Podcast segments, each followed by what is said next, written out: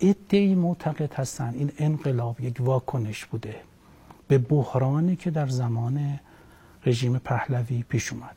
حالا بحران مذهبی بحران هویتی بحران هرچی که بوده غربگرایی و انقلاب واکنش بوده.